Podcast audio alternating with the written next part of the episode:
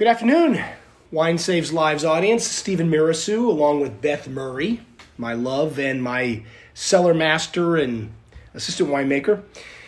Uh, want to talk to you about a really special wine today. And this really is a wine that I think uh, is going to mark a an evolution of the Steven Kent Winery brand in in more ways than than just one. Uh, it's the end of April. We're going to be releasing our 2020 vintage of the Premier for the Steven Kent Winery in the next week or so. And what makes this wine different, just as a release, is that it is from the Santa Cruz Mountains. It's not from the Livermore Valley. Up until this point, practically everything that we've done under the Steven Kent label, literally practically every release out of the last 400, have been Livermore Valley. And all of Premier. And Premier every single been vintage of Premier has been Livermore Valley. 100% Livermore Valley. Uh, we ran into a problem, just like a lot of people did in 2020, with all of the fires that uh, the smoke of which really kind of settled over the fruit here in Livermore, uh, created this lava lamp of horrendousness uh, in the skies and uh, above the crush pad and in the vineyards, and we ended up uh, giving away 7,000 gallons worth of wine, practically our whole uh, Vintage. our whole vintage Almost. uh, of Livermore fruit. Coincidentally, we had gotten some fruit from the Bates Ranch, which is in the southeast corner of the Santa Cruz Mountain appellation, and a little bit of fruit from the Napa Valley, which we'll talk about down the road. One of our great friends and, and a woman that we respect tremendously and love tremendously, Prudy Foxx, who really is kind of the viticultural guru of the Santa Cruz Mountains, turned us on to this site uh, that's about 10 miles west of downtown Morgan Hill. It's a we always say it's a magical site. And we say it Right? because there's not really any other word for it. It's, it's hard to describe. I in I in in the first book that I wrote, I devote a chapter to the Bates Ranch. It's one of the favorite things that I've written. Um, there there is this simultaneous going back in history. It's it, as you go up this curvy road from 200 feet to 1,200 feet above sea level. Um, you go back in time. You go through a bunch of cattle that don't like to be told when to move out of the way of the car. It's their land. It is their ranch. Uh, at, at the same time, it it seems as if we're bringing a little bit of the future of the Steven Kent Winery in every time we're up there as well. Uh, the Santa Cruz Mountains has always been one of my favorite places for Cabernet Sauvignon, and, and I would argue, I know my father, generation five of the family, would argue that the best Cabernet made in California is from Ridge, and and has been for the last fifty years. Uh, not not Napa, not Livermore Valley, but the Santa Cruz Mountains, Ridge Vineyards, Mount Eden, another amazing place to get Cabernet. We've been up there tasting; it's an extraordinary place. Um, we were up at Bates July in July of 2020. Right in be- middle of the pandemic. the we were the all pandemic. worried to get together, but we got together outside. with a bunch of people. We were invited to go up to a tasting by Prudy uh, with folks who had made wine from the site in the past. Well, that's a, that's a, the smart thing about Prudy too is she's so she's amazing at connecting vineyards and winemakers. And she had said you should just come and see this site and kind of meet the people and taste some of the wines and kind of knowing that we would be hooked immediately. And she was hundred percent right. So Aiden and Beth and I went up um, and spent the afternoon there. We brought some of our Livermore stuff because we didn't have anything from the Bates Ranch at that point in time. We tasted some absolute, absolutely extraordinary ones. Stunning, memorable. One of the best ones I've ever had Yeah, was a wine same, that I had. That. One of the top three best wines I've ever had in my life was at that tasting. Jeff Emery, who's the uh, winemaker at Santa Cruz Mountain Vineyards, owner now, was the assistant winemaker then. Brought a bottle of 1989 Cab from the Bates Ranch, and it was jaw-droppingly, mind-blowingly amazing. And uh, tasted several wines from Ian Brand and from some other small winemakers at, uh, um, who, who were lucky enough to get fruit from the site. And we were immediately smitten by just the, again, that kind of strange, almost vortex of, of present and future and, and and past that that that exists there. Just the the smells, Mm-hmm. right? Well, as, as people who are very much into how things smell, that's I mean such a huge part of our job is just getting up there. It just smells different up there. All the the the way that the wind comes and the flowers and the weeds and the dirt and just there's a very particular smell there that is intoxicating.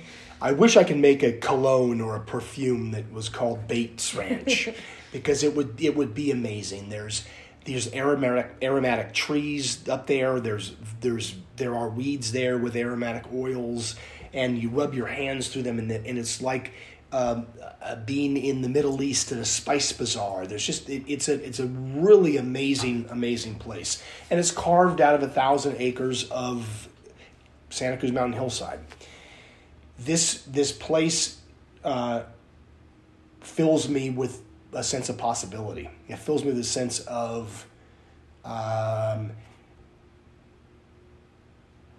there are places out there that people don't know about that have the greatest terroir in the world.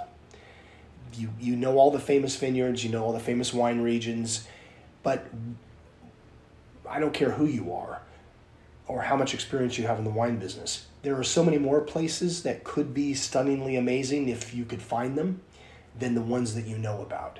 And Bates Ranch is amazing in part for that reason for me is that there's this site that's under it's it's not known i think it's undervalued and under undervalued certainly in terms of price points for the wines that are coming from that site we're really proud to be a member of the club now and, I, and we have a tasting there in, uh, in may in a couple of weeks Yep, the first one since that that Right. day. So which is kind of cool for us is that you know that was the first time we got you know fruit from that site. We told Prudy that day we're like, okay, we're in. Like let's let's talk and you know we'll we we want you know what a little bit of cab from each of the three different uh, vineyard sites that are there. Um, and you know now it's been in you know in barrel and bottled. And we we learned a lot about this wine since that day. You know it's kind of funny to look back on that day. We were so excited about it. And now here we are talking about that finished wine. It, it turned out you know it's it's it, it's hard when you're working with a totally new site because you go through all of the you go through all of the I'm trying to think of the, the, the phases of that wine with it and you don't know where it's going to go and you're going okay i liked this better you know two months ago but you know and then you kind of see how it progresses and you're going through this journey with it and you don't know where you're going until all of a sudden you you know luckily for this with this site it turned out to be just as amazing as we expected it to be. We're, we're tasting it right now.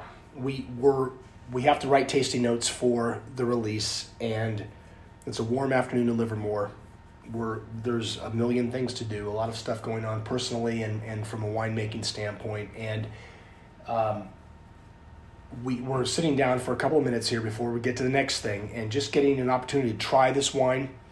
And it's been a while since we've tried it, it has been. Yeah we bottled it in january. January right and so and it's been i mean kind of since late january since we've had it right So Right. you know, it went away to the warehouse to kind of sit for a little bit and get some bottle age to it, and it's it's um, it's a beautiful wine. It's a beautiful wine. It, it's it's it's it's tastes like Bates Ranch to me, which I think is the is the most important thing. Um, there is a little bit of a uh, a little bit of an ad from another vineyard, five percent.